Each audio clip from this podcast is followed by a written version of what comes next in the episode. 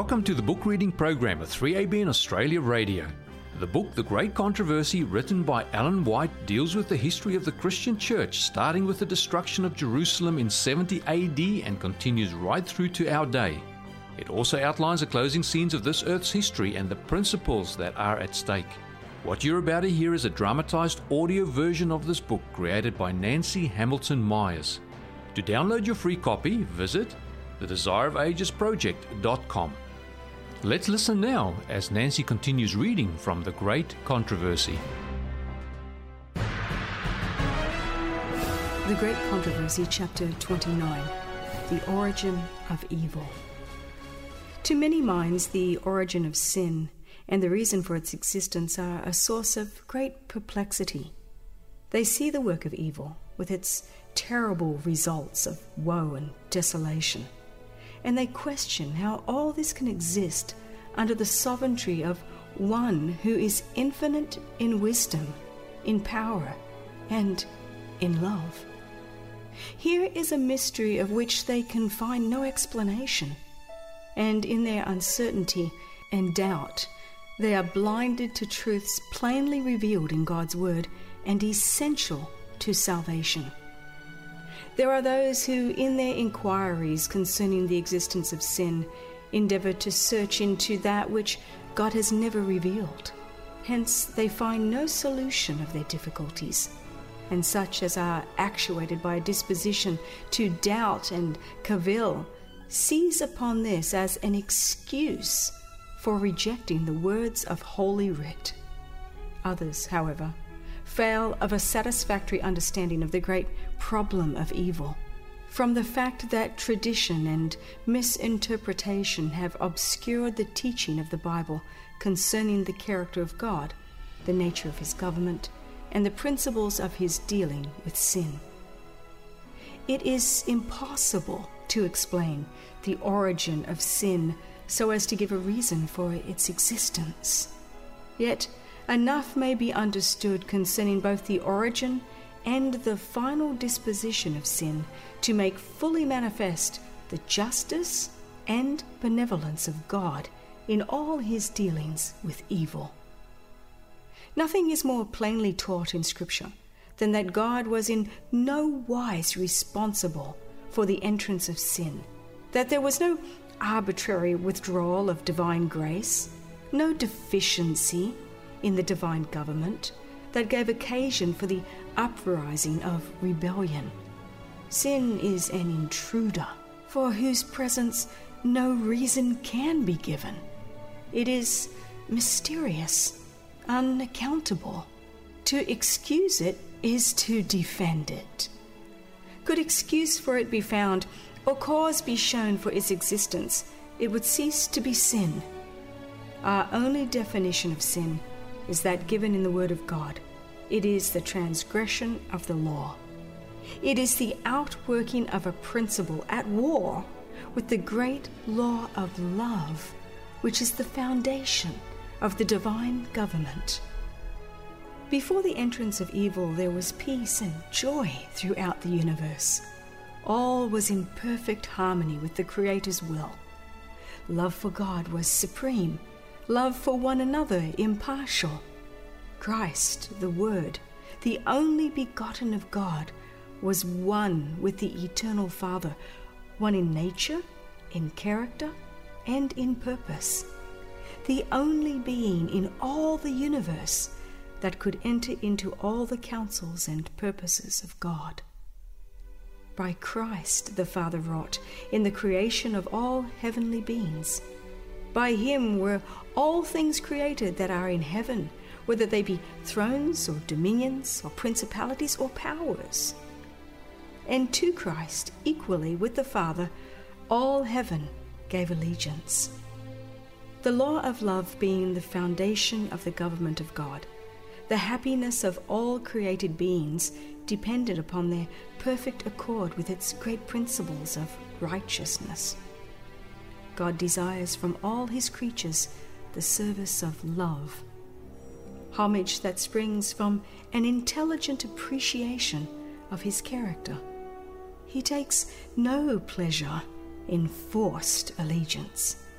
And to all he grants freedom of will, that they may render him voluntary service. But there was one that chose to pervert this freedom. Sin originated with him who, next to Christ, had been most honored of God, and who stood highest in power and glory among the inhabitants of heaven. Before his fall, Lucifer was first of the covering cherubs, holy and undefiled. Thus saith the Lord God Thou sealest up the sum, full of wisdom and perfect in beauty. Thou hast been in Eden, the garden of God. Every precious stone was thy covering. Thou art the anointed cherub that covereth, and I have set thee so. Thou wast upon the holy mountain of God. Thou hast walked up and down in the midst of the stones of fire. Thou wast perfect in thy ways from the day that thou wast created, till iniquity was found in thee. Lucifer might have remained in favor with God, beloved and honored by all the angelic host, exercising his noble powers to bless others and to glorify his Maker. But, says the prophet, thine heart was lifted up because of thy beauty. Thou hast corrupted thy wisdom by reason of thy brightness. Little by little, Lucifer came to indulge a desire for self exaltation. Thou hast set thine heart as the heart of God. Thou hast said, I will exalt my throne above the stars of God. I will sit also upon the mount of the congregation. I will ascend above the heights of the clouds. I will be like the Most High. Instead of seeking to make God supreme in the affections and allegiance of his creatures, it was Lucifer's endeavor to win their service and homage to himself, and coveting the honor which the infinite Father had bestowed upon his Son the Prince of Angels aspired to power which it was the prerogative of Christ alone to wield. All heaven had rejoiced to reflect the Creator's glory and to show forth his praise. And while God was thus honored, all had been peace and gladness. But a note of discord now marred the celestial harmonies the service and exaltation of self, contrary to the Creator's plan, awakened forebodings of evil in minds to whom God's glory was supreme. The heavenly councils pleaded with Lucifer. The Son of God presented before him the greatness, the goodness, and the justice of the Creator, and the sacred, unchanging nature of his law. God Himself had established the order of heaven, and in departing from it, Lucifer would dishonor his Maker and bring ruin upon himself. But the warning given in infinite love and mercy only aroused a spirit of resistance. Lucifer allowed jealousy of Christ to prevail, and he became the more determined. Pride in his own glory nourished the desire for supremacy. The high honors conferred upon Lucifer were not appreciated as the gift of God and called forth no gratitude to the Creator. He gloried in his brightness and exaltation and aspired to be equal with God. He was beloved and reverenced by the heavenly host. Angels delighted to execute his commands, and he was clothed with wisdom and glory above them all. Yet the Son of God was the acknowledged sovereign of heaven, one in power and authority with the Father. In all the counsels of God, Christ was a participant, while Lucifer was not permitted thus to enter into the divine purposes. Why? questioned this mighty angel. Should Christ have the supremacy? Why is he thus honored above Lucifer? Leaving his place in the immediate presence of God, Lucifer went forth to diffuse the spirit of discontent among the angels, working with mysterious secrecy and for a time concealing his real purpose under an appearance of reverence for God. He endeavored to excite disaffection concerning the laws that governed heavenly beings intimating that they imposed an unnecessary restraint. Since their natures were holy, he urged that the angels should obey the dictates of their own will. He sought to create sympathy for himself by representing that God had dealt unjustly with him in bestowing supreme honor upon Christ. He claimed that in aspiring to greater power and honor, he was not aiming at self exaltation, but was seeking to secure liberty for all the inhabitants of heaven, and that by this means they might attain to a higher state of existence. God, in his great mercy, bore long with Lucifer. He was not immediately degraded from his exalted station when he first indulged the spirit of discontent nor even when he began to present his false claims before the loyal angels. Long was he retained in heaven. Again and again he was offered a pardon on condition of repentance and submission. Such efforts as only infinite love and wisdom could devise were made to convince him of his error. The spirit of discontent had never before been known in heaven. Lucifer himself did not at first see whither he was drifting. He did not understand the real nature of his feelings. But as his disaffection was proved to be without cause, Lucifer was convinced that he was in the wrong, that the divine claims were just, and that he ought to acknowledge them as such before all heaven. Had he done this, he might have saved himself and many angels. He had not at this time fully cast off his allegiance to God. Though he had forsaken his position as covering cherub, yet if he had been willing to return to God, acknowledging the Creator's wisdom and satisfied to fill the place appointed him in God's great plan, he would have been reinstated in his office. But pride forbade him to submit. He persistently defended his own course, maintained that he had no need of repentance, and fully committed himself in the great controversy against his Maker. All the powers of his mastermind were now bent to the work of deception to secure the sympathy of the angels that had been under his command. Even the fact that Christ had warned and counseled him was perverted to serve his traitorous designs. To those whose loving trust bound them most closely to him, Satan had represented that he was wrongly judged, that his position was not respected, and that his liberty was to be abridged. From misrepresentation of the words of Christ, he passed to prevarication and direct falsehood, accusing the Son of God of a design to humiliate him before the inhabitants of heaven. He sought also to make a false issue between himself and the loyal angels. All whom he could not subvert and bring fully to his side, he accused of indifference to the interests of heavenly beings.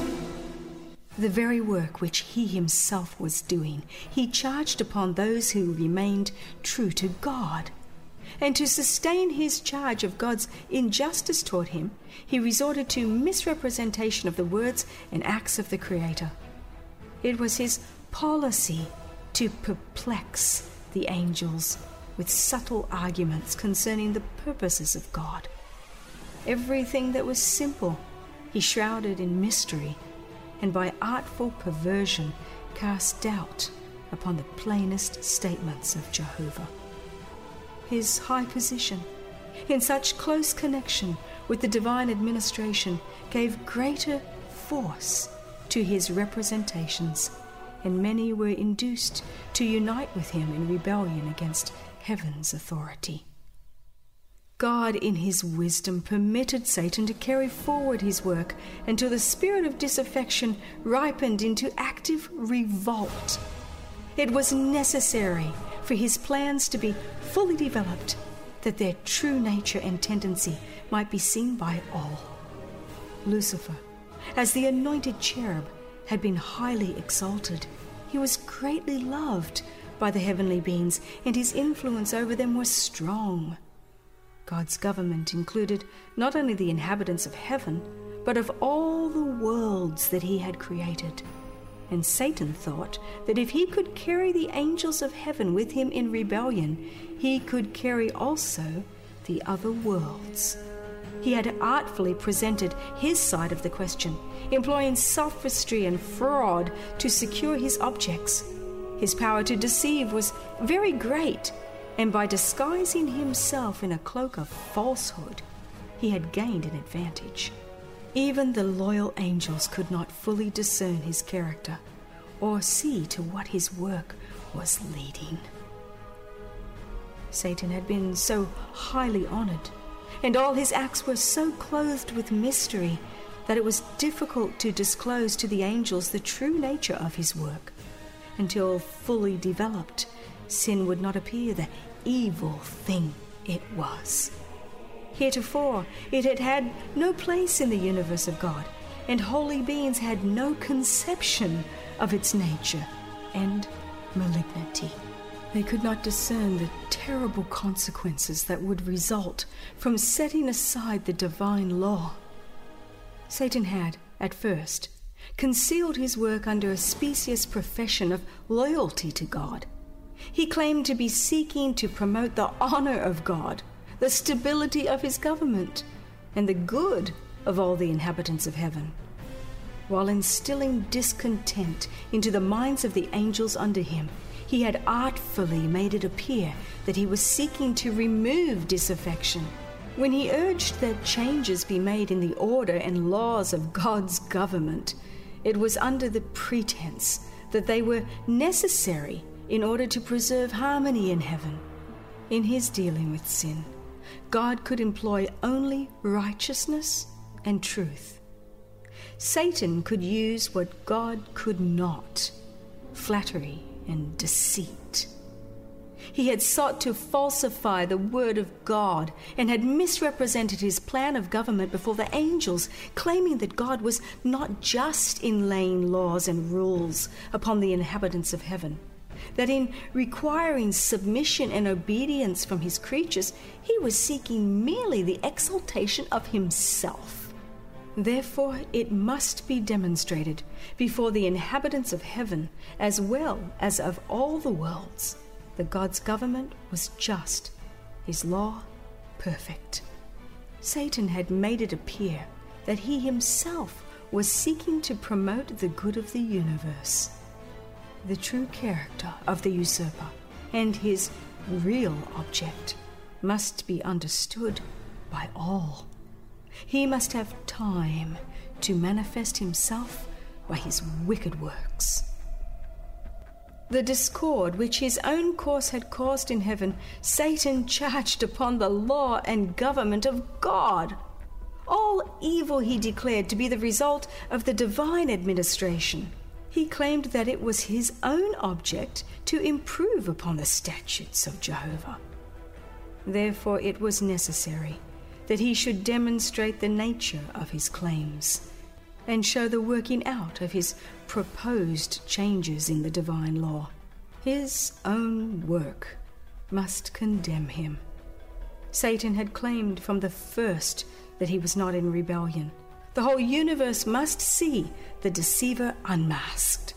Even when it was decided that he could no longer remain in heaven, infinite wisdom did not destroy Satan. Since the service of love can alone be acceptable to God, the allegiance of his creatures must rest upon a conviction of his justice and benevolence. the inhabitants of heaven and of other worlds, being unprepared to comprehend the nature or consequences of sin, could not then have seen the justice and mercy of God in the destruction of Satan. Had he been immediately blotted from existence, they would have served God from fear rather than from love. The influence of the deceiver would not have been fully destroyed, nor would the spirit of rebellion have been utterly eradicated. Evil must be permitted to come to maturity. For the good of the entire universe, through ceaseless ages, Satan must more fully develop his principles, that his charges against the divine government might be seen in their true light by all created beings, that the justice and mercy of God and the immutability of his law might forever be placed beyond all question. Satan's rebellion was to be a lesson to the universe through all coming ages, a perpetual testimony to the nature and terrible results of sin. The working out of Satan's rule, its effects upon both men and angels, would show what must be the fruit of setting aside the divine authority. It would testify that with the existence of God's government and His law is bound up the well being of all the creatures He has made. Thus, the history of this terrible experiment of rebellion was to be a perpetual safeguard to all holy intelligences, to prevent them from being deceived as to the nature of transgression, to save them from committing sin and suffering its punishments. To the very close of the controversy in heaven, the great usurper continued to justify himself. When it was announced that, with all his sympathizers, he must be expelled from the abodes of bliss, then the rebel leader boldly avowed his contempt for the Creator's law. He reiterated his claim that angels need no control, but should be left to follow their own will, which would ever guide them right. He denounced the divine statutes as a restriction of their liberty and declared that it was his purpose to secure the oblation of law, that, freed from this restraint, the hosts of heaven might enter upon a more exalted, more glorious state of existence. With one accord, Satan and his host threw the blame of their rebellion wholly upon Christ declaring that if they had not been reproved, they would never have rebelled. Thus, stubborn and defiant in their disloyalty, seeking vainly to overthrow the government of God, yet blasphemously claiming to be themselves the innocent victims of oppressive power, the arch rebel and all his sympathizers were at last banished from heaven. The same spirit that prompted rebellion in heaven still inspires rebellion on earth. Satan has continued with men the same policy which he pursued with the angels. His spirit now reigns in the children of disobedience. Like him, they seek to break down the restraints of the law of God and promise men liberty through transgression of its precepts. Reproof of sin still arouses the spirit of hatred and resistance. When God's messages of warning are brought home to the conscience, Satan leads men to justify themselves and to seek the sympathy of others in their course of sin. Instead of correcting their errors, they excite indignation against the reprover, as if he were the sole cause of difficulty. From the days of righteous Abel to our own time, such is the spirit which has been displayed toward those who dare to condemn sin. By the same misrepresentation of the character of God as he had practiced in heaven, causing him to be regarded as severe and tyrannical, Satan induced man to sin. And having secured thus far, he declared that God's unjust restrictions had led to men's fall, as they had led to his own rebellion but the Eternal One Himself proclaims His character the Lord God, merciful and gracious, long suffering and abundant in goodness and truth, keeping mercy for thousands, forgiving iniquity and transgression and sin, and that will by no means clear the guilty. In the banishment of Satan from heaven, God declared his justice and maintained the honor of his throne.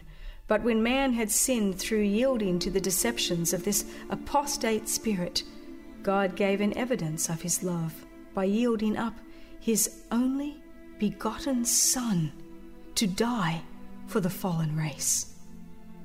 In the atonement, the character of God is revealed. The mighty argument of the cross demonstrates to the whole universe that the course of sin which Lucifer had chosen was in no wise chargeable upon the government of God. In the contest between Christ and Satan during the Saviour's earthly ministry, the character of the great deceiver was unmasked. Nothing could so effectually have uprooted Satan from the affections of the heavenly angels and the whole loyal universe as did his cruel warfare upon the world's Redeemer. The daring blasphemy of his demand that Christ should pay him homage, his presumptuous boldness in bearing him to the mountain summit and the pinnacle of the temple, the malicious intent betrayed in urging him to cast himself down from the dizzy height the unsleeping malice that hunted him from place to place, inspiring the hearts of priests and people to reject his love, and at the last to cry, Crucify him! Crucify him! All this excited the amazement and indignation of the universe. It was Satan that prompted the world's rejection of Christ. The Prince of Evil exerted all his power and cunning to destroy Jesus. For he saw that the Saviour's mercy and love, his compassion and pitying tenderness, were representing to the world the character of God. Satan contested every claim put forth by the Son of God and employed men as his agents to fill the Saviour's life with suffering and sorrow the sophistry and falsehood by which he had sought to hinder the work of Jesus, the hatred manifested through the children of disobedience, his cruel accusations against him whose life was one of unexampled goodness, all sprang from deep seated revenge. The pent up fires of envy and malice, hatred and revenge burst forth on Calvary against the Son of God, while all heaven gazed upon the scene in silent horror. When the great sacrifice had been consummated, Christ ascended on high, refusing the adoration of angels until he had presented the request I will that they also whom thou hast given me, be with me where I am.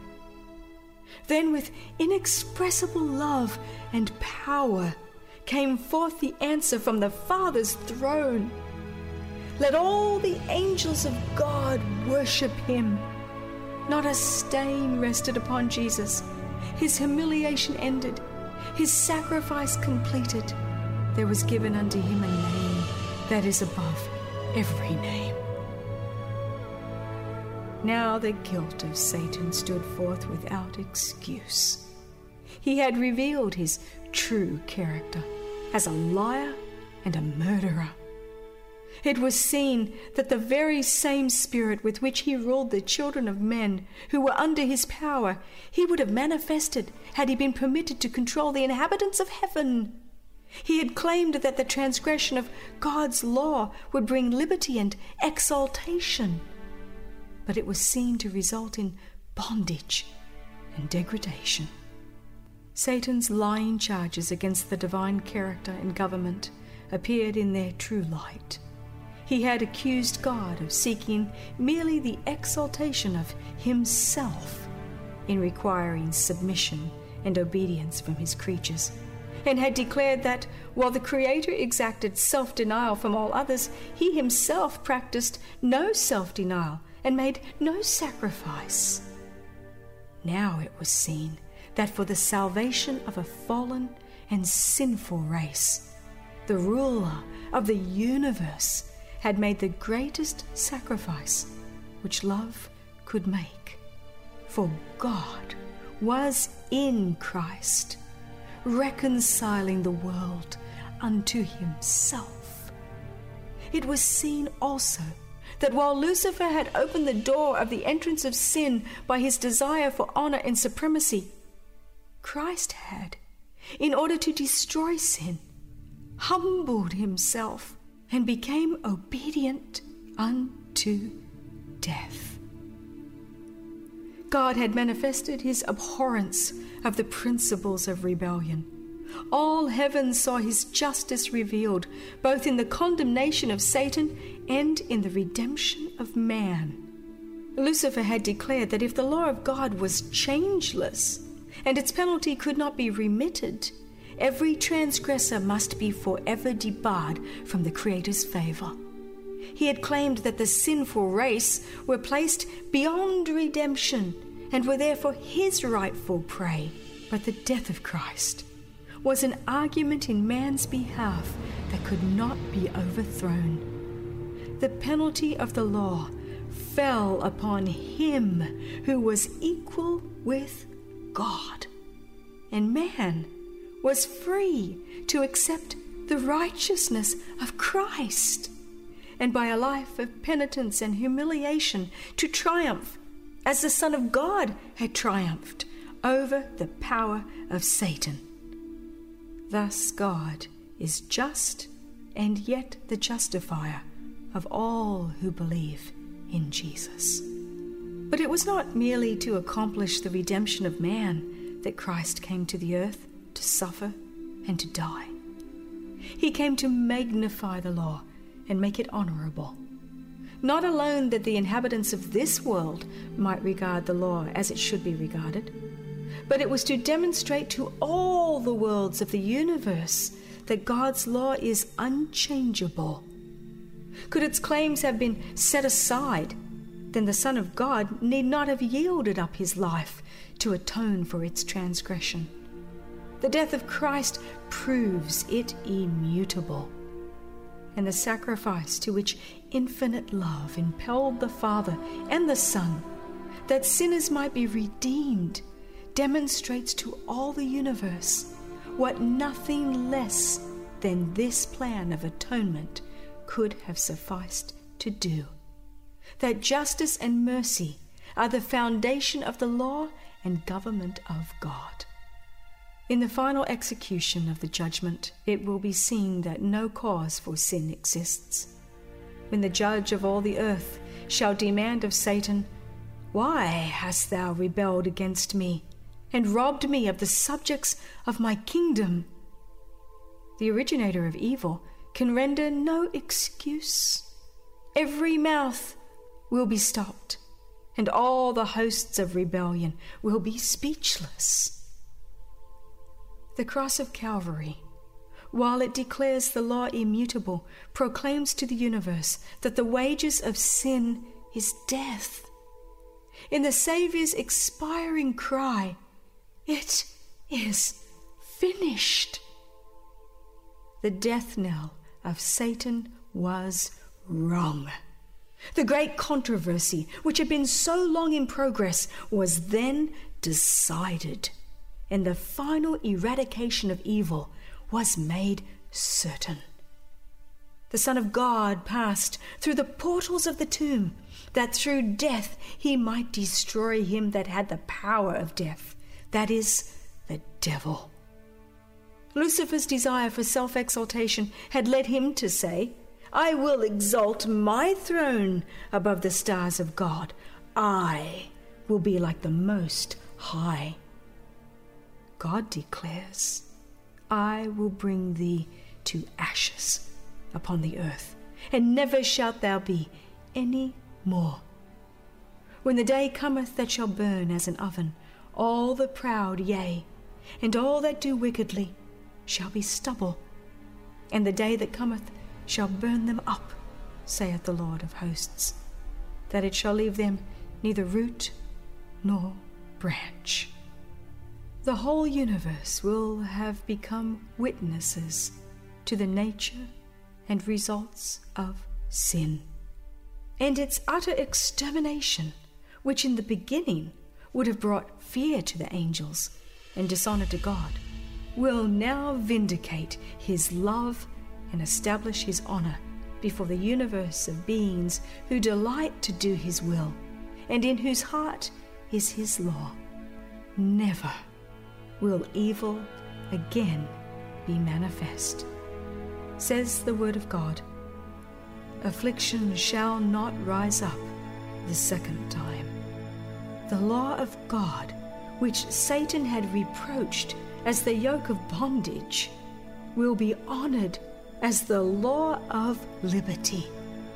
A tested and proved creation will never again be turned from allegiance to Him whose character has been fully manifested before them as fathomless love and infinite wisdom.